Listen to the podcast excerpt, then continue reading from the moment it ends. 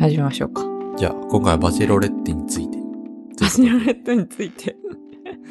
全然なんか、他のと毛色違うけど。確かに。アイカツについてに、今匹敵する脈絡のなさかもしれないけど え。結構二人で、あの、見て、割とハマってた？そうだね。ねてか、引っ越してきて、二人で、その、この前、ちょっとお話ししたソファーに座って、初めて見た映像作品がバチェロレット。確かに、確かに。初めてちゃんと見たやつはバチェロレッテだったかもしれない。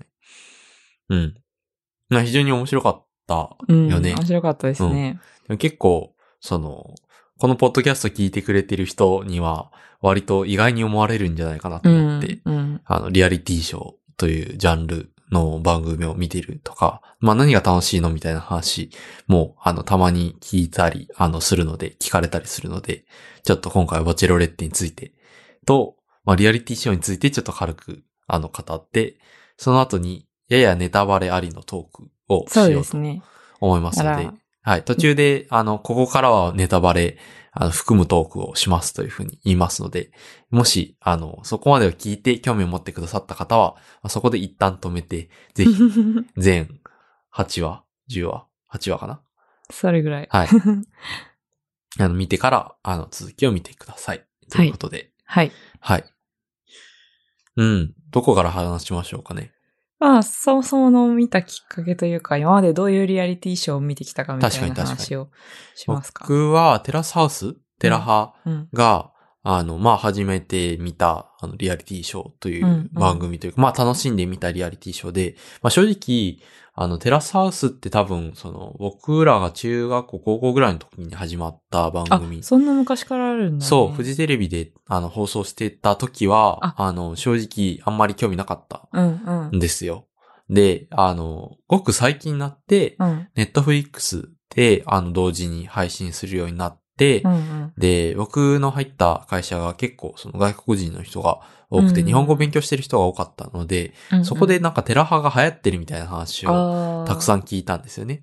で、テラハって結構その外国語として学ぶ日本語、まあ日本語を学んでいる人にはすごくいい教材で、うんうん。そのドラマとか映画とかではないすごい自然な会話とか、確かに。日本的なコミュニティ、日本語的なコミュニティのコミュニケーションを学べる機会ってあんまないと思うんですよね。うん。なんかやっぱり、あの、淡々とした静かな感じで、そう。こう、恋愛とと日常が進んでいくのって、なかなか多分、海外のリアリティショーと比べても珍しいそう、なんか形式、なんじゃないかなと。テラハ見た後に他の国のリアリティショーとか見るともう、イエーイみたいな、なんか、ビーチ来てもうみんな水着で、こう、なんか何か恋愛起こってもおかしくないみたいな、ワワーキャーワーキャーみたいなそうそう。感じの国からすると、テラハのすごいチルな感じというか、んんこう、え、こんなんで恋愛成立するのみたいな 感じですよね。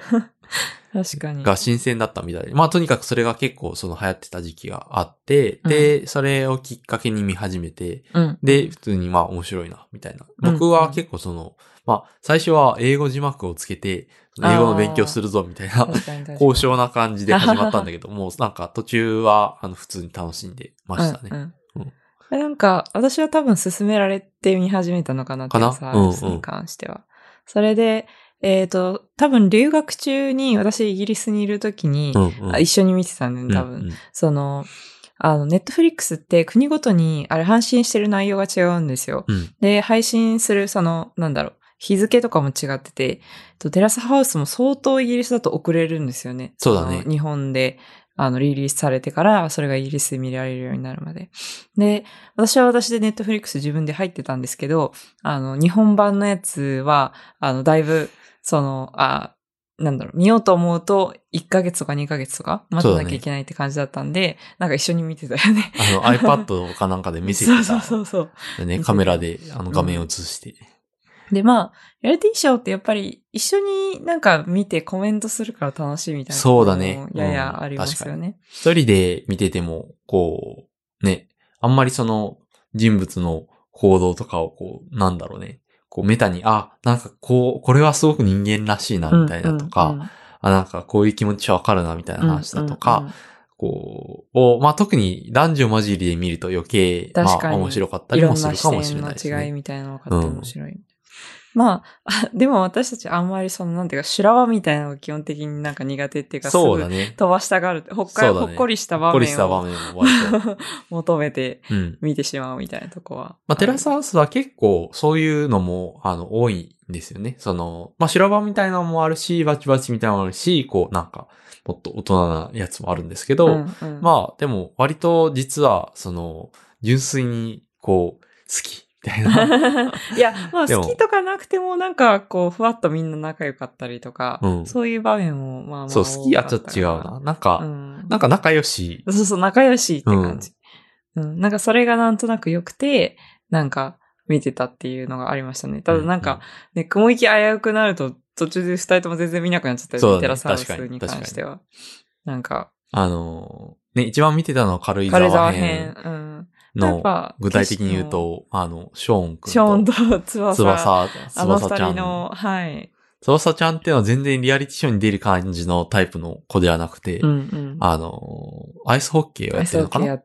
選手の子。すごい。すごい素朴な感じの地元の、うんうんあの、軽井沢出身の子。で、ショーンは東京出身のモデルで、うんハーフなんだよね。そうそうそ。で、その子が意外とくっつくんじゃないかみたいうな、うんうん。当時はすごく、こう、いや、まさか、まさか、みたいな。みたいな感じでね、ドキドキしながら、うんいや、でもあれはああいう意味だと思う、みたいな めっちゃ考察してたよね。うん。正直最初は、いや、なんかショーンは言うても、こう、まあちょっともて遊んでいるだけなのかな、みたいな感じだったけど、意外と、みたいなのが、こう、割とリアルタイムで追ってると、こう、そういうの楽しいみたいな。確かに確かに。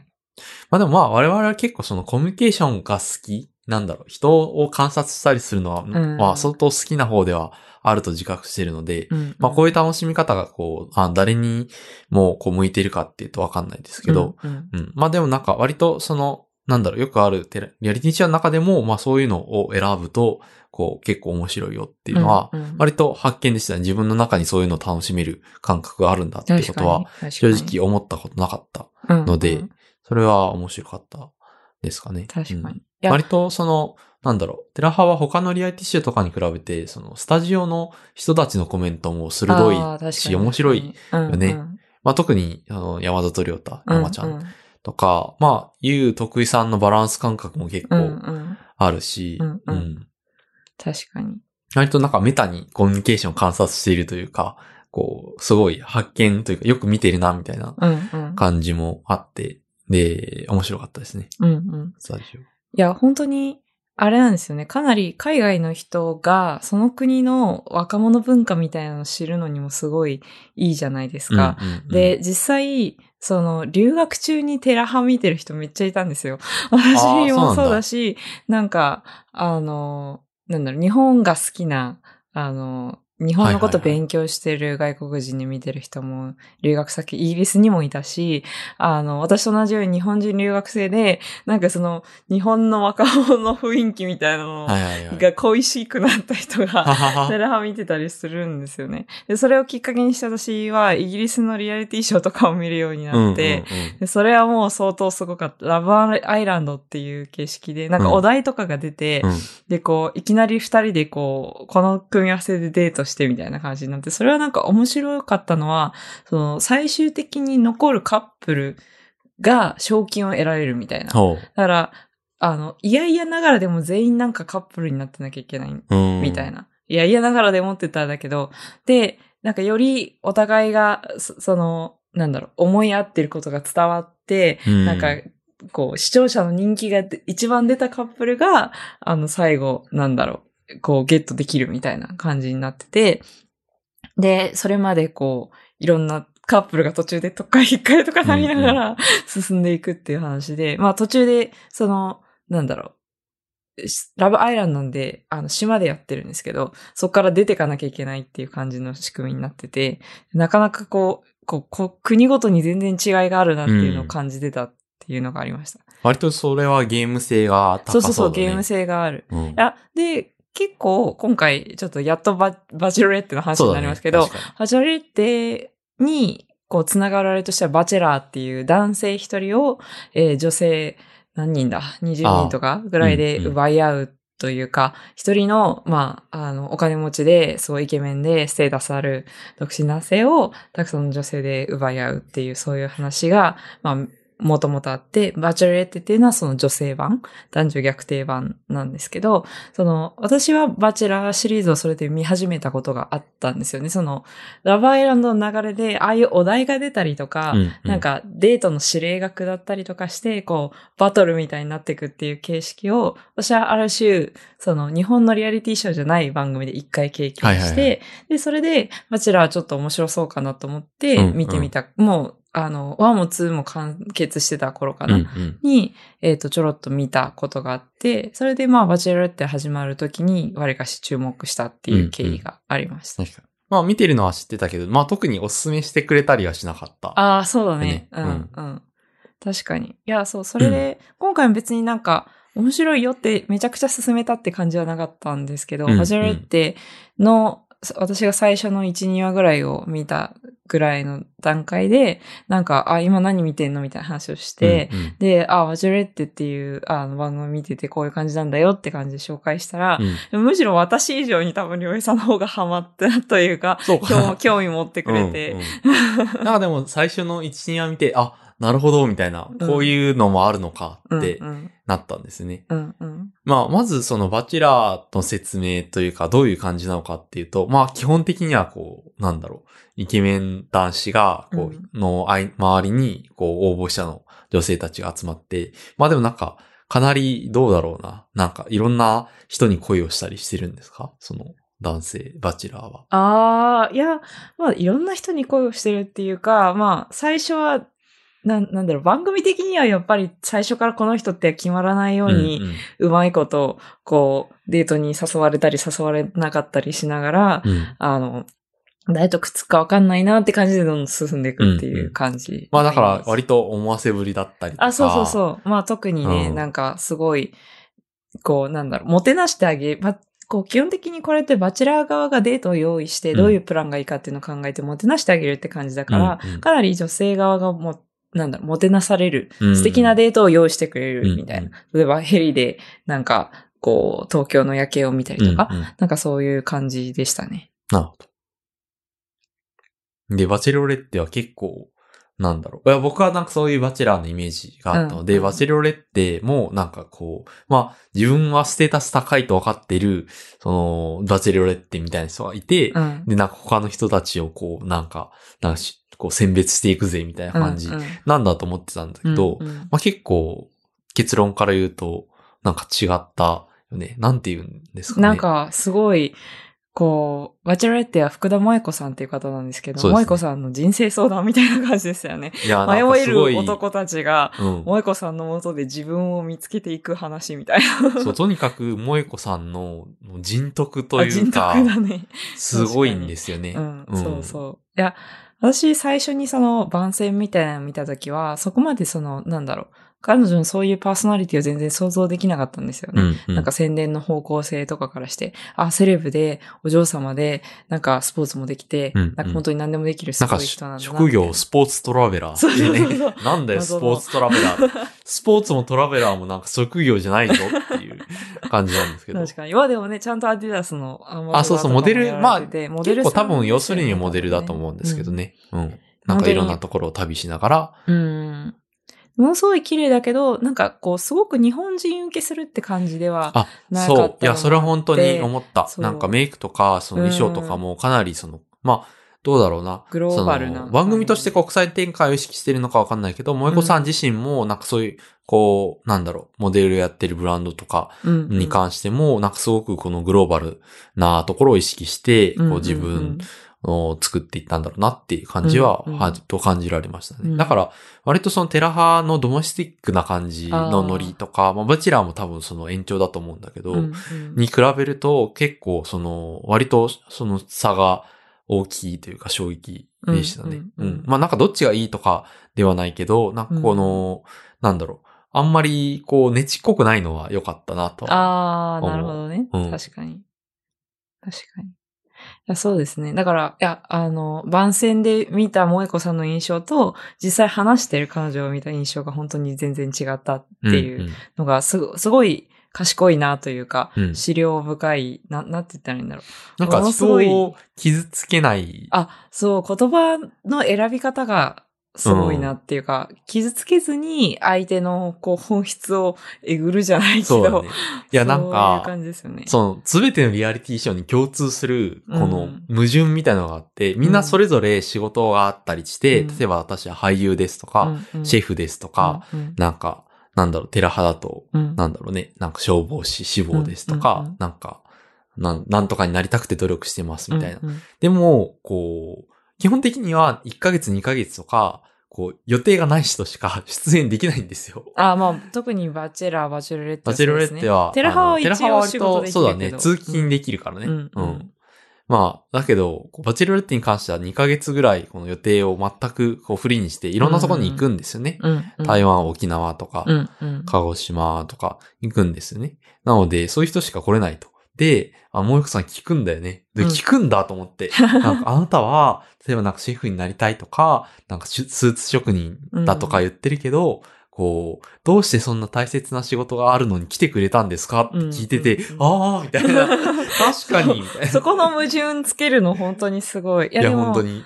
あの、萌子さんが後のインタビューとか言ったのは、うん。全然本人がリアリティショーは見たことがないから、うんうん。そのそういうお約束みたいなところにも踏み込めるっていうところがある種強みだったのかなっていう気がしますね。うん。なんかこの、なんだろう。こう一貫性みたいな、そのテラス、んテラスハウスじゃないや、えっと、バチェロレッテに出てるっていうお約束みたいな、そこは聞かないよねみたいなところうんうんを、こう、むしろあまり気にせず、いろいろなんか質問とかしてたのもそうよかった。うんうん。うんですよね。うん。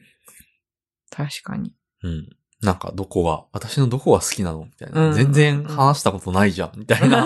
いや ま確かにな、あ、みたいな。確かに確かに。バチェロレッテって基本的にはそんなに、その、割と貴重なんですよね、萌子さんとの時間というか、うんうんうん。あの、話す時間うん。が貴重で、でもなんかこう、ガチ惚れてるっていう体でいかないと、こう番組として成立しないから、うんうん。基本的には会ったこともないのに、こう、いや、もうめっちゃ好きです、みたいなことは 言わなきゃいけないんだけど、うん。なんで？みたいな。で、まあ別にそれも意地悪で聞いてるわけではなくて、うんうこう、なんだろう。その時に、その時に、こう、男性が発してる言葉に対してちゃんとこう真剣にそれを受け取って、うん。いや、でも好きって言ってくれてるのはなんでなのどういうところなの、っていうのを、もう、こう、ごく、こう、すごく真剣に言葉を大切にする人だなっていう感じはしましたね。うん。うんいやー、すごいですね。本当にね。うん。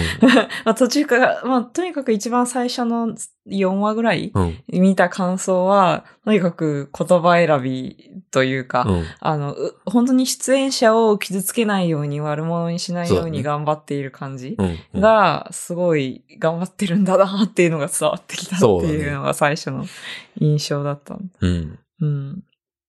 じゃあ徐々にネタバレに近づいていく感じがするので、ああ、なるほど。そろそろそろそろいきますか。あ、まあ、じゃあその前に、こう、どういう魅力が後半にかけてあるのかっていうちょっと説明。をうん。していくといいんじゃないですかね。うん。うん。うん。後輩にかけて、やっぱり、こう、あ、これってそもそもどんどん人が減ってくあ仕組みなんですよ。一番最初初は正直ちょっとなんか、こう、それぞれの出演者に割く時間が短すぎて、うん、ちょっとまだ魅力が分かりにくいところはうんうんあったよね。そうだね僕はおすすめとしては1話2話はもうかなり飛ばしちゃって、うんまあ僕実際そうしたんですけど、まあ3話、4話ぐらいかな、うん。ぐらいから真面目に見始めても、うん。遅まあ正。直最初に、なんか最初のパーティーで抜ける人たちとかとか別に覚えてなくてもいいんで。うん、うん、うん。確かに。いや、正直多分、その、私は個人的にはなんか、5人ぐらいになってからが面白いと。そうだね。確かに。うん。それまではあんまりそもそも掘り下げれてなくてよくわかんないな、みたいな感じになっちゃう気がする。そうですね。まあだから魅力の一つとしてはもう、もよこさんの人柄、マジで、それはいや、ある本当に。と思うし、もう一つ面白いなと思ったのは、いや結構なんか最近、なんか新しいなって思ったのは、うん。結構その男性の涙みたいのを割ととそんなに否定的に捉えてない。むしろなんかこう肯定的にかいうんうん。描いてるっていうのは、うんうん、なんかいいなというか、確かに、確かに。割、とね、みんなめちゃ泣くよね。みんなめちゃ泣くね。感情は揺さぶられて、うん、で、まあ、萌子さん自身が泣き上手っていうのも割とうん。あるんだけど、うん。まあ割と断る音に泣いてる そうだね。まあでもなんかこう、悲しくてっていうより感動で、嬉しい時とかに泣いてる、こう、うんうんいい涙だと思うけど、うん。でも、確かに、それはもあるし、その、割かし、男性同士の別れで泣くじゃん。そうだね。あの友情感というか、や確になんだろう、ああったかい感じあるよね。僕はバチェラーの本編見て、すいません。ん本編見てないんで、こう、なんか女性同士だとどうなるのかわかんないんですけど、うん。割とその男性同士の、こう、友情みたいな。うん。なんか和気あいあいしてるというか。多分ね、その想像するに、萌子さんと過ごす時間より、その出演者同士男性の方が圧倒的に長いんですよね。うんうん。で、みんな仲良くなって、うんで、まあ、だからカメラにはそこまでその部分は映んないんだけど、うんうんあ、この二人はすごいなんか信頼関係あったり、うんうん。こう励まし合ったり、こう、愚痴、愚痴り合ったりしていったんだろうな、みたいななのがわかるってのも、なんか非常にいいですね。確かに。うんいや、それは本当になんか、ほっこりするそうだね。ポイント。で、なんか、うん萌子さんの見る目がすごくいいので。こう、しょうもない人が残っていかないんですよね。うん、うん。で、なんかみんな、うなんか、なんか、いいやつ、みたいな。そうそう。なんか回を進めるごとに残ってく人がどんどんいい人ばっかりになってって、そうそうそうおいこさん見る目あるって思いながら見れるのが結構いいですよね。割とね、なんかそういう人たちのやりとりとか見てて、まあなんか、こう、ここは演出だな、みたいな、こうバチバチしている場面とかもあるあるんですけど、まあなんか最後のね、その、まあ1話ごとにこうお別れするシーン、そのうん人が減っていくんで、うん。なんか5人が4人になるときは、そのうん5人のうち4本にしかバラが渡せないみたいな設定。うんで、その、まあ、一人だけ渡されなかった人はその回で、まあ、帰るというか脱落するみたいな。でなんかそこもね、すごくなんかドラマチックでドラマチックよね。いいですよね。うん。毎回ね。確かに。はい。まあ、そんな感じですかね。はいはい。まあ、ここまでの説明でもし興味持ってくれた人がいたら、はい。ぜぜひひ見てく見てださい。ください。ということで、ここからネタバレトークをネタバレ。はい。しようと思います。はいはい。まあ、ラストの話に行く前に、その、萌子さんの意志の強さを表すエピソードとして、はい。あの、ストールンローズを。受け取らなかった。そうだね。いやー、あれについては、話したい。あれはね、なんか番組的には受け取るやろっていうところではあったよね。いやー、でもあれ、受け取っても気まずかった。まあね。今考えても、どう考えてもあれ受け取れなかったなって。まあ、てかなんか、あれは正直、あの、反野木沢さんが行くべきではないという。まあ、ね、しかもなんか服もなんか、なぜか、めっちゃ私服みたいな。めっちゃなんかセットみたいな格好でね、迎えに行っちゃったしね。そうそうそうあ、そう、ストールンローズっていうのはですね、あれなんですよ。あの、うんデートを、だ、誰かとデートしてるんですよ、萌子さんが。うんでそこに、ストールンローズっていう紫色のバラを持って、行って、うんで、そのストールンローズを、萌子さんが受け取ったら、デートを奪えると。うん自分がかわ、その、誰かとデートしてる、誰誰かの代わりにデートできる。うんで、それを受け取ってもらえなかったら、その場で退場っていう、そう帰んなきゃいけないっていうね。システム。まあ、割とリスキーな。そう、割とリスキーだから、まあ、番組としては、ちょっとうん、こう、スリルというか、そうそうだね、こう、演出するための、まあ、小道具ではあったんだけどう、んう。うんんだから、よっぽど追い詰められないと、なんか使わないんですけど、まあ、あの、全然デートできなかった人たちが何人かいて、その人たちが、あ、これ行けなかったら絶対落とされるっていうのがもう分かってたから、じゃあ行こうってうん。言って、いや、まあ、正直、その判断は正しかったとは思うかな。うんうんうんそんなにやっぱ印象がある人じゃなかった。うん、うん。イケメンだなと思ったけど。そう、顔はね、うんかっこいいんだけど。そうそう。いや、なんか、それで、こう、萌子さんはその、なんだろう、これはお約束としてもらっとくよね、みたいなところでもらわないっていそうだ。ね。まず、まずそこ第一ポイントだよね。うん。推しポイント。いや、本当に自分の、なんだろう、こう、心の奥底にある声をすごくちゃんと聞いて、聞ける。ちゃんと聞ける人。それはすごく大事なことだったよね。それを多分そのリアリティショーの、まあ多分いろんな番組制作上のプレッシャーとかも受ける中で、うんうん。ちゃんと貫き通したっていうのはすごいことだなとは思いうんます、そうだねうん。やっぱりでもあれは本当に受け取りづらかった。受け取れなく、今考えてもやっぱりうん受け取らないっていう選択しかなくて、うんで、思った以上に花木沢さんがなんか、すごいこう、なんだろう、こう、粘ったよね。そうだねからうちらも爆笑してたよね、途中から。これどうすんの？みこたいな。れ粘るんだ、そう。で、そう、その時に、萌子さんがバラを受け取らない限りに、は、代わりにこう、ハグしてあげたじゃん。そうそうそうそう。で、その後、こうね、なんか慰めの言葉をかけて、バイバイって。いうんや、あれは大人ですよ。もう母だったよね、あれは。そうだね。確かに。いやー、そうですね。もう母でしたね。もう素晴らしい。包容力。グレートマザー萌子でした。確かに。うんはい。まあ、とりあえずそれがうん、まず、最初の見せ場としてあったかな。あれかな？ダブルデートで二人選ばなきゃいけないあー確かにやつなあのマラカイ時とも、ローズと。そう、201デートっていうデートがあって、それは、どっちか一人は帰ってもらっうん。て、どっちか一人にはバラを渡すっていう、うんうんそういう仕組みだったんですけど、まあ呼ばれると結構緊張するよね。うんどちらかは落ちるってことに絶対なるから。うんうん。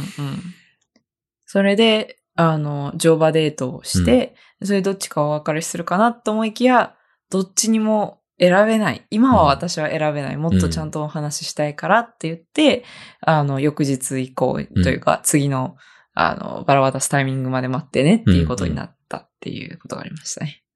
ね。まあ、兆候はあったんですね。あははは。うん。まあ本当にこの、いや、本当に今は渡せないなって思った時に渡さないっていううんことはうんうん。でき。るっていう。で、あ、なんか、これは、なんだろう、すごい芯のある人なんだな、みたいな 感じがしましたけどね。まあね、あれは確かにちょっと、なんか呼ぶ時点ででもある程度心がき、でも呼ぶ時点で決まってたらダメだからなのかな。うんやっぱり難しいね。多分だから自然に決まるだろうと思ってたけど、うん、まあなんか、こう、そうはならなかった。ううん。ん。まあ特にやっぱりあまりゆっくり話ができないタイプのデートだと決めづらいっていうのはあるんじゃないですかね。確かに。まあすごく話し合いを重視するタイプうん。うんではあるよね。あらまあもちろんその、なんかビビッとくる感じというか、うんうん。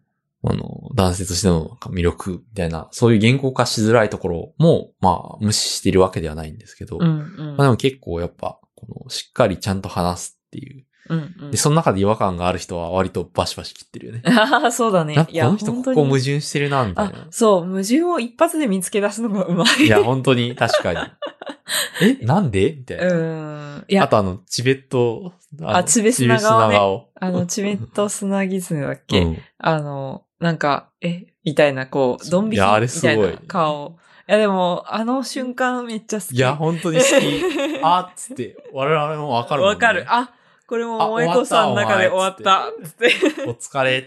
おつって感じ。うん。うん、あれもなんか良かったよね。確かに。いや、でもまあ聞いてても、やっぱわかるみたいな。で、なんかそこに、いや、なんでそこに行くんだろうみたいな。なんで他の人好きなんだろうみたいなあんまなくて。あ、そうそうそう。うん。それはなんか割と良かったですね。うん。まあ本当に全体的に納得感がある。あ、この人はここで落ちるなっていうのがもうわかるよね。うん。あとなんかちょっと脱脱線するんですけど、うん。萌子さんの、なんか、ファッションを見るのが結構楽しかったですよ。私ああ、いや、本当にい、や、それは、マジ攻めてるんですよ。すごいよ。ね。で、でも本当に本人に似合ってるし、うんうんうんかっこいいから、なんか見てて楽しかった、すごい。なんか一回あの、なんだっけ、部屋で一人ずつデートするやつの、なんか静香ちゃんみたいなさ、ああ、そうそピンうそうそう。クにしたレザーのなんか短パンみたいな。うんうんうんすごい、みたいな。あれ似合うのすごい。で似合うのすも可愛かったよごいよね、ね。本当に。うんいや、本当に萌子さんしか似合わないんじゃないかって、こう毎回着てくるから。そうそうそう。いや、俺、それ本当にすごい。センスもいいしね。そうだね。あの、なんだっけ。まあ、こ、ここもうネタバレパートなんでいいと思いますけど、スーツの人とお別れするときは、あ白いスーツでビシッて決めてきたじゃないですか。あ、れもかっこよかった、ね。あれもかっこよかった。うん。すごい似合ってましたね。うん、うん。そうね。他はなんかあるかな。まあ、なんか、ちょいちょいその、いや、このメイクは違うんだよな、みたいなの。たまに そうそう番組側が多分用意したんだろうな、みたいな感じの。ドレスとか確ね。にうん。この萌子さん可愛いみたいな。この萌子さんはなんかちょっと化粧が合ってないみたいな時とか確かにあった。割とそれを楽しむのも楽しかったかな。うん確かに。なんか、バチェラーの方が女性いっぱい出てるはずなんだけど、うんやっぱりなんていうか、こう、自分を表現するっていう意味では、バチェラー、バチェロレッテの方が服装に気を使ってる印象がすごいあって、うんまあ、うんもちろん、みんな気を使ってるんだろうけど、うんその、うん参加者とか選ばれる側の人たちも。でもやっぱり、そこまでガンガン個性を出せる人って珍しかった。特に女性で。うん。うん、今まで見てる限り。だから、そういう意味ではなんか、こう、本当にモデルのファッションショーを見てる感う覚だ。ったから、まあ、うんもももこさん鬼スタイルいいし。そう多、分なんか、ちょっと雰囲気がより、その日本っぽいというか、うん例えば日系の企業に勤めてる OL さんだったりとか、うん。だったら多分できない感じのキャラ作りだった。りしそうだなとは思った。確かに確かになんか、あれでちょっとでも、こう、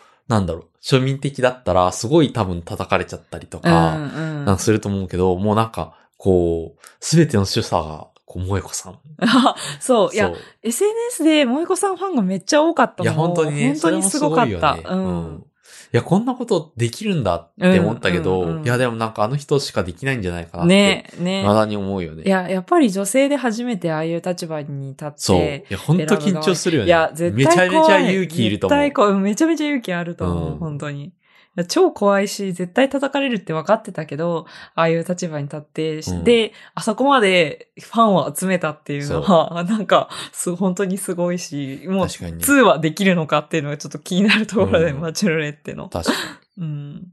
まあ一応その、なんだろう、こう、リアリティショーを取り上げる、うん、としたら、まあ一応触れておかなきゃ、まあか、うんあまり手放しで肯定はできないという意味で、うん触れておかなきゃいけないなと思ったのは、その、うん。やっぱりテラスハウスの、うん。うんあ、の、木村花さんうん。うん。が、あの、結局番組上の演出で多分ちょっと悪者っぽい描かれ方をした後に、うんあの、まあ、GGC をしてしまってっていうことがあったと思うんですね。で、うんそれですごくそのリアリティショーって何なのっていうか、うんうんなんか本当にその、なんだろう、素人の人をそういう、こう、なんでしょうね、その批判の場に立たせていいのかみたいなのはあったと思うんですよね。で、なんか、多分すごく、その、まあ時期は前後してる。多分収録の方が先なんだよね。あの、多分そうだと思う。話よりも。うんだから、ちょっと編集とか、まあ、萌子さん自身もこれ出していいのかみたいな、うん、世に出していいのかっていうところですよね。思うんだけど、いやでもなんかそれを、こう、上回るってせ、上回って成立させるっていう、うんうんその凄さは、まあもちろんその、あの、制作の人たちもそうだけど、まあ、萌子さんだからこそできた。うん判断なんじゃないかなや、本当にね。全然あの事件を受けてお蔵入りしても、あの、おかしくない状況でははあったよね。本当に人が違ったら、誰か別の人だったらあり得たと思うんで。うんうんうん。確かに。やっぱり、こう、人を傷つけないリアリティショーにするって番組側も多う分、その、まあ、萌子さんも半分制作側みたいな感じだと思うので、みんなすごく気を使ったところだと思いますね。うんなんか、終了後のインタビューとかでも、やっぱり、あの、なんか最後の選んだ後の、もうなんか、こう、まあ、これからちょっとネタバレしますけど、うんあの、萌子さん誰も選ばなかったんですよ。うん。で、その判断を、まあ、した時の、その、番組での萌子さんって、ちょっと今まで私たちが見てた萌子さんと雰囲気が違った。ちょっと堅くなな感じだったんですよね。なんかちょっと悪者っぽいじゃないですけど、うんうんこれは私の決断で誰にも文句を言わせませうんうんんみたいな感じで、なんか今までのちょっと柔らかさがある感じとは違ったから、やっぱりそこを不思議に思った人多いと思うんですよね。うんうんでもやっぱり、そのなんか、こう、インタビュー記事とか読んでみたら、やっぱりこう、なんだろう。みんな男性一人一人にその後の生活があるわけで、その後の人生があるから、その、なんて言うんだろう。彼らも傷つけたくなかったし、うんなんか誰かを悪者にするようなことはしたくなかったみたいな。うんうんだからこれはもう私の決断で誰のせいでもないんだよっていうところを、もうそれを背負う姿勢もそうそうですね。なんかそれを、ああ、結構すごいものを背負ってたんだなって思って、うんなんかあの態度にも若干納得したかな。うんうんううんん。そうだね。まあ割と、その後半は割と、堅くなにも見える感じうん。ではあるけど、まあでも、そういうインタビューとか見ると、あ、もう、こう、これはなんか引き受けるっていう感覚だったんだろうなといううん感じはしましたね。そうね。うん。はい。まあ何を言っても結構やっぱ、そのもう意志が通ってるから、うん、うん。もうなんか誰も何も文句が言えないみたいなそうですね。ではあったよね。うん。確かにっていう。確かに。それはそうだわ。じゃあ最後の決断についてのお話。をしますか。私たうんちリアルタイムで見てたので、うん結構予想してたよね。うん。いや、めっちゃ予想してた。うんどっちかな？どっちかな？って、すごい言ってて。3人ぐらいの時は一番盛り上がって、うん多分、ローズ高校さん、うん。スギちゃんギちゃん。の3人で、誰が選ばれるのか、誰が次落ちるのかっていうのうんを、かなり予想してたよね。そうそう1時間ぐらい喋ったよね、それに関して毎回終わった後、1時間の番組の後に1時間ぐらい、うーん、みたいいや、でもあの感じは、みたいな。あれ絶対萌子さん好きだから、とか言いながら。止めてね。そうそういや、まあそう、その考察が楽しかったと言えるかもしれないですね。うんそれもあるよね。うんうん確かに。だから、最初、ローズのことをすごい私、萌子さん好きだと思ってたから、うんえこれ最後までローズが選ばれる展開あると思ってた、いや、本当にローズ仲良かったし、うんなんか一番心を開いて、うん。なんか、なんだろう、楽しんでた会話とか、うんうんうんデートっていう感覚はあったうん、うん。ので、いや、割と途中までいい線に行くんじゃないかなってうん、うん。思ったけど、なんか僕は一個だけ、あの、ちょっと歌が下手だったっていう、あの、すごい身も蓋もない話。身も蓋もない歌手なんですけどね。歌手なんだけど。でも、あの、エモーショナルな感じがいいんじゃないですか？あ、ね、確かにね。あの音程あの、のブレは、音音程だけじゃないですよ。そうですね。やっぱり歌詞、確か歌詞は。にそうですけども。で、けどもね。うまあまあまあ。まあままあでもなんか、私最初のロースの印象はすごい悪かったんですけど、あ。慣れ慣らししいなみたいな。で、なぜかボタンが常に。そうそう、なぜかボタンぐらいまで入ってるそうそうそう。で、あとなんか服装とかも、なんかかなり攻めてる感じだったから、でもなんか、回を追っていくにつれて、あ、すごい本当にいい人なんだなっていうか、なんかこう、ピュアと、ピュア、なんて言ったらいいんだろう。うんうん。なんか、こう、悪いことを考えてない感じがすごいして、そういう意味では本当見る目あるなと思いましたね。なんかこう、やっぱそれぞれの人が、エモクさん大好きですとか言うんだけど、なんかこう、ローズの言葉は一番、なんかこう自然に入ってくるっていう感じもうんうんしたよね。うんうん。なんかこう、番組とかじゃなく、普通に、すごい声をしてるみたいうん。な感じうん。うんしてきたし、なんかこう、なんだろう、萌子さんの、なんというか、なんか現実感のなさみたいなのが、うんうんこう、ローズのすごいディズニープリンセスみたいな感じ。ああ、そうそうそう。じゃん。なんかそこに、にすごいフィットしてて、うんなんかこう、最後のお別れのシーンも、本当にディズニーのねアニメの一場面みたいな感じですごいかっこよかったね。うんペコってお辞儀して。そうそうそう、あれすごいよかった。うんえなんか、あの二人一番絵になる二人ですよね。そうだね。あの、ビジュアル的にもね。うん王子様うん王子様って感じ。ううんん。まあ、だから結構意外でしたね、うん私は。なんかもう、あれからは何もわからなくなった。あーあれかし、もう最後は、ローズかなって思。ってて。てか、いや、僕はその時言ってて覚えてるのは、その、ここでローズが落ちたら、コウコウさんとスギちゃんはもう勝負にならないだろうと。うん。正直、スギちゃんしか勝たん。え、そこまで言ってたっけ？いや、言ってた。で、その後、多分実家会を見るんだよね。うん、うん。で、そのなんか前後のこうやりとりとかを見て、あれ？って、うん、うん。まずなんかすごい実家の雰囲気もいいし、あま高校さんの話？高校さんの話もいいし、なんか、モクさんのこう憧れとして両親があるわけですね。すごい素敵な家庭を築いて、なんか最初一人もぼれで出会ってみたいな。うん。で、コウコさんのその両親ともすごく近い。うん。とうんで、多分もともと多分ね、その文化的な境遇というか、なんか囲まれて育った環境みたいなのも多分、うん。かなり近い。うん、スギちゃんとかに比べるとすごく多分近い、一番、うん多分話はぶっちゃけ合うんだろうなまあ、っていうそう、感じは。そうですね。ねでも、コウコさんに一番厳しかったよね。コウコさんには僕は厳しかったですけど、うん、まあでも。浅いんだよ、みたいな。そう。いや、でもなんか 常に浅いわけじゃないけど、なんか、なんだろう。要所要所で、なだろう要所要所で浅い。こここ、ここやでってところで浅かったっていうのそう確かにあるかもしれない。まあ最終日が一番浅かった気がする。あの、泣いてた時。そう、泣いてた時もマジで何言ってるか正直、マジでわからなかったし、なんか逃げんなよみたいな、守りに入るなよみたいな感じことを萌で、香さんに言われてるんですそうね。。なんか毎回、その予防線を張るわけですよ。うん。なんか、なんだろう。いやー、これはダメでも学びがあると思って、みたいなとか、うんうんうんなんかこう、あんまりこう失敗してこなかった人なんだろうなっていう、うん、そうそうそう。そういう外部イメージを全くこう打破しないというか、うんうん打ち破らなくて、マジで守りに入ってるんですよ。うんうん、で、もよこさんそれ、をバシって指摘されて、うん、なんかこう全然こう殻を破ってくれてない気がするみたいな感じでしたら、ええーみたいな泣き始めて、で、なんかよしよしみたいなハグしてあげる。で、なんか、いや、俺はちょっと一皮向けた気がするみたいな、みたいな趣旨のこと、なんか、うんうんうんよく言っていることはわからないんだけど、言うんだよね。うん。言うんだけど、その直後のインタビューみたいなことで、いや、なんかすげえ、いあの、ダメでもよかったです。いい、いい経験でした、みたいないいお前みたいな。何も学んでないやんけ。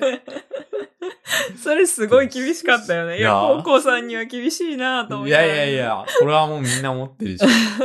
いや、でも途中まで萌子さん全然そういうとこ突っ込まなかったんですよ、高校さんの。ね。なんか、やや最初の方から、あの、なんだろう、そういう表面的なところ、うん若干見えてたはずなのに、うん全然突っ込まなかったから、やっぱり萌子さんもイケメンには弱いのかなぐらいの、ねケメンマッチョには弱いのかなみたいな感じで思ってたら、最後ちゃんと突っ込んで、うん私あそこで萌子さんへの信頼がぐんって上ガチ上がりし。ましたよね。あれはよく見てるなと思って、ちゃんとわかってるんだなと思って見てました。も、ココさん褒めておくと、いや、すごい綺麗な胸板だよね。びっくりしたよね。いや、でも、あの、いや、感動しなかった。いや、本当に綺麗。本当に綺麗。本当に綺麗。いや、うん肌もすっごい綺肌も麗。スウェスウェだしねあの、美容 YouTuber みたいなの出てくるんだけど、うん全然あの人より綺麗だ。そうだね。でも、私ちょっと胸板で忘れられない発言があるんだけどはい、ゆうくんが、ああの、コウコさんのこと喋る胸板って呼んでたの。あれだいぶひどかった。いや、ちゃんとすごい、あの、適切な場で適切なこと、ことが言える知性があるし、うんしかも、一番最初でスギちゃんが、あの、萌子さんにあ、こう、話しかけに行けなかった時に、今行かないと後悔しますよってさらってそれね。言ったの、高校さんだって、うんだったんですよ。だから、高校さん実は優しいし、いろいろなんか深みがあるところもあるんだけど、なんかこうね、なんかあとちょっとここ、ここなんだよな、みたいなところで。うんでなんかだんだん、あの、なんだ、台湾のデートの胸板しか、こうあ印象に残ってなくなってきちゃって、途中から胸板が喋ってる。見えてしまいましたね。いや、本当にでも、あの、すごい、あの、私はでも、コウさんバチェラーになってほしいなってすごい思った。あそうだねコウさんバチェラー絶対面白いと思う。うん、それは面白いとうんい思や、コウさんバチェラーでぜひお願いしますと、はい多分みんな思ってると思いまう。す。うん。まあまあ。じゃあずっと我々のあ推しだったスギスギちゃんのね話から。いや別にココさん嫌いじゃないんですよ。うん。え、うん嫌いじゃない。全然嫌いじゃない。でも、好き、スギちゃんが好きすぎた。そう。どっちかうんというと。最初、でもなんか確かに、なんだろう。いや、割ともう、僕4話ぐらいから見たから、うん好印象から始まったんですよ、正直なんか、うんこの人いいじゃん、みたいな。なんかうんうん特にあの台湾であの気球飛ばすとああ、そう、あのデートめっちゃ良かったよね。うん、とかね。なんか、で、あ、これはなんか、その、もこさんも、こう、なんだろう。ちゃんと好きになれそうな感じが実はするんじゃないか。と思って、こう見てた。うん、うん。だけど1話とか見たらなんかすごい、まず、好き、結構太ってる。そう、なんか、あの、髪型も違うし、うんなんか服装とか、まあ、たちょっと痩せたのかもしれないし、なんかどんどんか顔がかっこよくなって、ね。うんあの期間で普普通通にかっこよくなってるっていうのがなんかなんか、ファッションもなんかよくそう、ファッション、ンも良くなってて、うんいや、本当前半の方はひどかった。ひどかったっていうか、なんかまともに喋れてなんか、うんなんて言ったらいいんだろう。うんでも、でもなんか萌子さんも優しいんですよね。うまく喋れないスギちゃんに対して、私がうまく引き出せてないんじゃないかなと思ったみたいなこと言ってて、なんか、あ、あの優しさがあったからここまでスギちゃんは自分を開示できるようになったんだろうなっていう。そうかもしれない。うんだからそういう相互作用もあって、どんどんかっこよくな,、うんなっていくんですよね。うんでやっぱりもう、なんていうか、言葉選びのセンスが明らかに群を抜いていた。もう、うん。もう誰も勝負にならない。ではあるけど、うんうんいやでもなんかモグさんには通じるみたいな。うん、確かに確かに。うんいや、あれ、その辺でやられたら、え、ちょっとなんか、駆動そうみたいな感じになるけど、萌子さんもかなり、その、ロマンチストだし、うん言葉選ぶの好きだから、もう、ガ、ガチャってあったみたいな感じにまあ見えましたよね。スタジオのなんか3人はつついていけてそうなかった。そうそう。じゃあ、いやいや、ついていけなかった。ねうん。まあなんか多分その、あの、ちょっと言ってたのは、テラハとかに比べるとスタジオのコメントの面白さはうん。そこまでないかな、確かに。なんか割かし一般的なことを言ってる感じがあったよね。でもなんか、それはなんか最終的にはちょっと納得した。その、うん。最後が本当にちょっとエキセントリックというか、こうなんか、いや、大丈夫なのみたいな。で、うん。うん岡村が怒ってたみたいなのも、うん。うん。まあなんか普通の人の反応としては、うん。まああるのかなと思って、なんかそこをなんかうまく吸収してくれる役割として、確かにね。なんか、いや、それで、なんか多分あのラストでいいじゃんみたいな感じうんでスタジオになったら、う正直視聴者もはぁみたいなうん感じうんうん。だと思うんだけど、なんかそこでちゃんとこう怒ってくれる普通の感覚の人が必要だったんじじゃないかなとい確かにう感じは。確かに。まあ、それはね、確かにうんあったと思いまあ理解できるかな。まあでもやっぱりちょっとなんか、あの中盤の展開とかあなんかスタジオ正直ちょっと飛ばしちゃって ましたうね。ん。まあ、わりかし、私はバチェラーシリーズのサッシーの、うんあの、コメントはやっぱ良かったなっていう。まあ、それはサッシーが女性をすごい女性目線でバサバサ切るんですよ。あーはいはいはい。それがすごい面白かったっていうのもあったんで、なんか今回そういうのももっとあってもよかったのかなっていう感じがしましたね。うん。やっぱ男性にで、二人ともそんなにちょっとピンときてない感じのないないの二人だったから、ねシリが一人で、なんか萌子さん擁護せざるを得なくて、うんうんうん。萌子さんにツッコミを入れるというか、なんか女性というか、なんか一歩萌子さんに近い視点で、なんか、いや、な、なんでそんな感動してんのみたいな。うんうんうん。わかんないけど、うんまあ、あの、ちょっとメタに萌子さんをこう見れる人は、あの、まあ、さしいてもよかったかもしれないけど、いたらよかったかなという感じはうんありますね。確かに、確かに。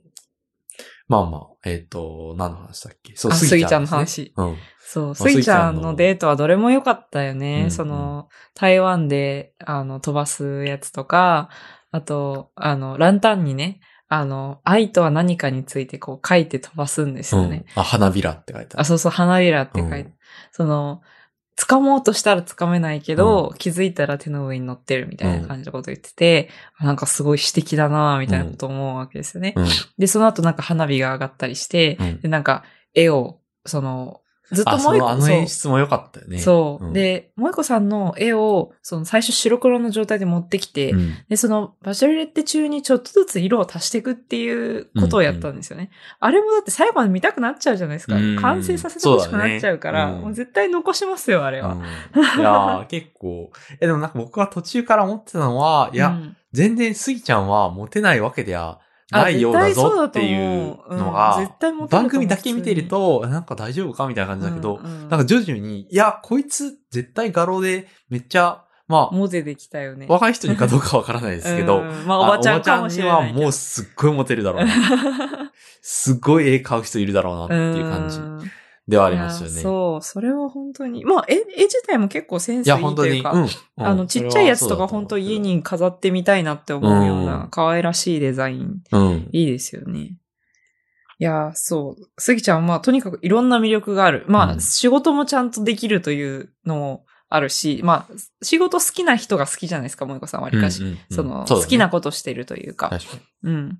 なんか、スギちゃんはそういう意味でも、あの、めちゃめちゃ生き残り大変そうな現代アートの作家としてしっかり作品出せてて、で、あれだけ言葉選びもうまくて、だからもう本当に、萌子さん人としてスギちゃんのこと好きだっていうのはもうめちゃめちゃ伝わったんですよね。うんうん最後のデートで、まあ、絵を完成させるために、萌子さんモデルしてて、うんスギちゃん描いてたんですよ。したら萌子さん泣き始めちゃって、うん。あれね。いやだからずっと悩んでたんだと思います。スギちゃんのことを、まあ、恋人としては見れない。好きだけど。ー。うん。で、ちょっとわかんないなって感じ。で、ここから何か始まるかもしれないけど、いや、ほんとね、その、普通の人の感覚だと、まあ正直バチェロレッテの設定としては、うん。一応結婚するっうん、うん、うん。ていうことなんですね。最後のバラを渡すっていうのは。うん、まあではあるけど、まあでもなんか付き合ってみたら面白いんちゃうみたいな。うん、まあ正直頭をよぎって、まあ実際本人も言ってたしね。うんうんなんかそれはすごく検討したって。うんうん、まあ、付き合ってみてそこから始まることもあるよねうんうん今は恋愛感情じゃなくても、その先があるかもしれないって思ったみたいなことは。うん。すごい言い方もよくて そういう言い方する。かもしれないって思ったんですよね。うん。いや、それは実際そういう可能性はあったかもしれないなとは思うけど、でもやっぱり萌子さんの中に、こう、この人は直感的にこうビビッとくるというか、異性として惹かれるっていう、愛こう、像が多分あって、なスギちゃんはその像には入らなかったっていうのがあるのかなと思うんですよね。だからなんか、そこから、こう、アリゾーンに昇格するタイプの人では、萌子さんはなかったといううことん。なのかな？そう、だからそこがアリゾーンに昇格するっていう人が、なんか、いや、なら付き合ってみればよかったじゃんってみんな言ってる印象があって、うんうんうんね。いや、でもそこはなしゾーンの人からすると、うん。あ、てかなんか昇格ない人からするない人からすると無理なんだよな。無理だから、まあ、なんていうか、それを周りが説得するのは違うんじゃないかなと思いながらうんうん。私は見てましたね。そうだね。ん。あとやっぱりなんか周りで、私実は最近、なんだろ立て続けに離婚した人の話を聞く機会があって、で、なんか、こう、複数人から一気に離婚した原因とか経緯の話を聞いたんですよ。うんうん。その時私が思ったのは、やっぱり、なんだろう、こう、まあ、異性として惹かれ合う引力的なものと、うんその、人として深い話ができるっていうのうんを両立させないと、なんか、続かないんだなって、仮に結婚したとしても。なんか、うまく、その、なんだろう、人としての魅力というか、深く話せるみたいなところまでいけな、いかないで結婚した人は、やっぱりそれが理由で別れたりとかしてるし、逆にそっちはうまくいったけど、なんか友達みたいで異性としてはあまりお互いを魅力的に思えなかった、あるいはどちらかがそう思えなかったってケースは、なんかそれはそれでまた別れちゃってるなって。うんうんまあそれはその場にいた人たちから聞いた話で、私が直感的に思ったことだったんですけど、うんうん。でもなんか一般化するとそういうことがなんか言えるのかなと思って、で、なんかそういう意味で、萌子さんは、ある種究極の選択だったと思うんですよね。人としてすごく深い話ができる。うんうんけど、なんか異性として惹かれるって感じではちょっとないなっていうスギちゃん。と、あ胸板は異性熱いわそう胸板熱くて、まあ、男性としてのね、魅力に溢れてて、まうんあ、家庭環境とかも近いし、なんか、そういうイメージは持てうる、んこう、こうさん。うんでも、あんま深い話はできない。ただ話は浅いと。浅いとは言わない。うんまあ、多分、萌子さんのツボには入ら、入る話ができなかった。確かに。私に合わなかっただけだから。うんうん。いや、絶対その、こうさんは絶対合う女の人はいると思うし、うんうんなんか、あの、こうさん自体は素敵な人だと思うけど、いや、てかなんか、萌子さんがマジ真剣すぎて、ちょっと、うんなんだろう。ココさんがそのノリに多分ついていけなかったみたいな話だとは思うんだよね。そうだね。その、なんかそこまで多分、その、マジで向き合うみたいなことをあまり、こう、普段しない人なんだろうなとは思うし、で、実際、なんかこう、人ってそこまで真剣になれるかみたいなところもある。るとは思ううんだから、すべて萌子さんノリを受け入れられる男性ばかりではない。うんうん。まあだからこそバシバシ落とされてる人まあたちまあね。がいたわけだけど。うんいや、でもそういう意味で、意味で言うとすごく男性的だなと思った。あの、なんか言語化が少し苦手な部分とかもあったじゃないですか、うん高校さんは。なんか、本人すごくいろいろ考えてて、うんで、あの、優しい、優しいところとかいろいろあるんだろうけど、なんかちょっと言葉が足りないなっていんうんううんところを含めて、なんかいわゆる、こう、よく言われるような男性像にかなり近いイメージはありましたね。うんうんそういう意味では、スギちゃんはちょっとフェミニンって言ったらあれだけど、うんあの、中性的ですよね。なんか正、直多分ラスト5人ぐらい残った人で、ココさんだけが割と異質ではあったよね。あそうだねかなり、その、どっちかというと、うん、なんかフェミニンな感じの雰囲気を持ってる人うんうん、確かに。残った人みんなそうだったね。っったかな。うん、5人ぐらい全員かなり、こう、フェミニンって言っていいのかわかんないですけど、なんかマッチョじゃない。中性、そう、マッチョじゃない。うんマッチョそう、マッチョ、そう、思考がマッチョじゃない。うんうんなん、なんて言ったらいいのかな。こう、ママッチズムって言って、うんなんて言うんでしたっけ？その、まあ、男性主義的な感じな、ねマッチョイズムみたいな、うんなんだろう、力こそパワー強くみたいなは。なければあみたいなそうそうそうそう感じではないってういうんか。。で、男は強くあって女を引っ張るべきみたいな感覚を持ってない人うんうん、がかなり残ってましたよね。ね。まあ、ココさんがそうかっていうとわかんないけど、うんまあでもまあでもやや自分が引っ張りたいっていうタイプではあるのかなっていう。少なくとも過去は引っ張ってきたし、うんうんそう信じてるんだろうなという感じは見受けられましたね。まあ、それが似合うタイプだしね、そして。うんそうだね。まあだから全然そういうのを求めてる人はたくさんいると思うんですけど。まあでもその、多分、萌子さん的にはもうちょっと、その、なんだろう、お同じぐらい言語化が好きなうんタイプの人が。良かったんじゃないかなっていう。そこの解像度が違ってると結構、なんか納得できず日々を過ごす。うん、そうだね。そうじゃないんだよなって思いつつ日々をの、そうなんか話すの、ちょっと辛いだろうしね。うん。いや、だからなんか多分、萌子さんはなんとなく、こうさんとお別れするときは全然悲しそうじゃなかったよ、ね。いや、マジでね、あっさりだった、ねうんあっさり。はい、バイバイみたいな。確かに。そう。だから私たちもなんとなくその二項対立みたいなのを感じてて、もう最後の庭見る前に。だから、あの、だ三な三分の一って言ってましたよね。誰も選ばないが三分の一で、こうさん三分の一で、スギちゃん三分の一で選ぶだろうみたいな感じで。あ、予想の予想予想うん、うん確かにね。なんか、いや、こう直感的に、こう、いや、この人はもう選ばないっていうのそもあり得るって、なんか僕の中の、萌え子。僕の中の萌子さんは、そういう選択をすると思うみたいなことを言い出して。うんうんうんそうそうそう。なんかだいぶ憑依してたよね、あのそう、時。憑依してた。降りてきた。そうそう。俺の中の萌え子は誰も選ばないみたいな。でも番組が選べって言うから選ば選ばされるかもしれないけど、うんなんか、そう。で、そこでちゃんとね、貫いてたのそうが、、うん。それは本当に良かったね。まあ、演出的にも、なんか、いや、これで選ぶんやろと思わせて、うん。渡さない。そう。でも私は最初見たときは、うんやっぱりでも、こう、な、なんだろう。スイちゃんが部屋を最後のデートでうん。出てくときに、うん。ドアが閉まってからものすごい泣いて。たで、あれを見て、あ、私は、スギちゃん選べないってなってるのかなって思ってすごい辛かったの。確かに。でも、あの涙は本当に好きなんだろうなって思。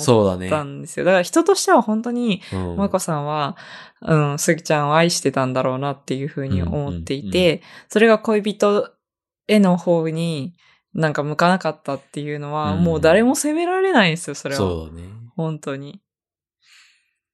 で、なんか私はそれでも、まあなんか友達としてでもいいから、うん。もっと仲良くいてほしかったって気持ちがあって、いやなんか別に、こう、もっと仲良くいてくれればいいのにねっていうことを私ポロッと言ったんですよ。うん。そしたら、かなり真剣なトーンで、うん。りょうへいさんが、うん。えっ、と、なんて言ったっけな、あの、いや、でも、それは、こう、二人、その、その後の二人の人生と年齢を考えたらマジで現実的じゃないって言われて、その、うん。それぐらいのテンションでうん。付き合うのは。確かに。結局、二人とも年齢的には、特に萌子さんはお子さん欲しいっていうふうに、うん。うん。なんか、番組中でも言ってたので、まあ、そんなに一年とか、もうなんかね、大人だし、シェリーも言ったんですけど、大人だし一回付き合うと長く付き合えちゃうみたいな。うん。で、その後、そのやっぱり仲良しカップルみたいな様子をいろんなところで多分求められるわけじゃないですか。そね。その後も取材で、ねで、それが仮面であったら辛すぎる。うん。うん。お互いのために。だし二人ともそういうの仮面でやって、で、もう名前売りたいみたいなタイプでは絶対ないから、うん。そうね。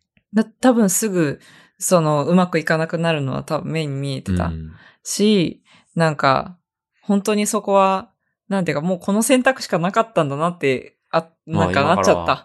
そうだね。そう。だからうん私はそれでもやっぱり一緒にいてほしかったな、みたいなこと言ったけど、うん。うん、まあでも確かにいろいろ考えたら無理やなって、そう。なりましたようね。んうん、その後もなんかラブラブカップルとしてみんなの前に登場しなきゃいけないし、そそうそうそうの後も特に、まあ、スギちゃんは絵を描いてるわけで、その後の自分のこう、なんだろう、人目を集める人生っていうのは続くわけじゃないですか。うんうんうんまあ、萌子さんもそうだと思うけど。そうだから、うん、いや、普通の会社員だったらまだいいかもしれないけどね。うん音楽家さんだしね。うん、で、それで多分、萌子さんが原因で振るみたいな感じだったら、うん。結構それもそれですごい二人にダメージお互いのセルフイメージに対する起こると思う。うん。ダメージがすごいから、もうなんか、これ以外の正解はなかった気がしてきました。最後には。やはり、俺の中の萌子は。が言ってたことは正しかったかうもしれない。ん。いや、でもとにかくその、うんなんだろう、本当に残ってった男性たちうん。が、あの、まあ、いい人だし、なんか仲いいんですよ、みんな。そうそうそう。なんか可愛いの、その、なんか、やりとりが。男子校乗りみたいなのがね。そうそう。うん。いや、なんか、スギちゃんと、その、二人とも振られたけど、それをお互い知らないから、あお互い相手が選ばれてるって思ってる状態で、うんそう、あの、そういうオフショットがあったんですけど、それめちゃめちゃ可愛かったんですよね。ね。わしが知りてえわって。え、なんで選ばれたんじゃないのってお互い言ってるみたいな。あれめっちゃ可愛かった。なんか結構盛り上がりましたね。確かに。まあ、とにかく、スギちゃんと萌子さんが非常に良かったです。非常に良かったです。はい。はい。そこだけでもいいので、ぜひ。はい、見てください。はいはい。じゃあ、そんなとこですかね。はい。はい。じゃあまた次回お会いしましょう。はい。さよなら。さよなら。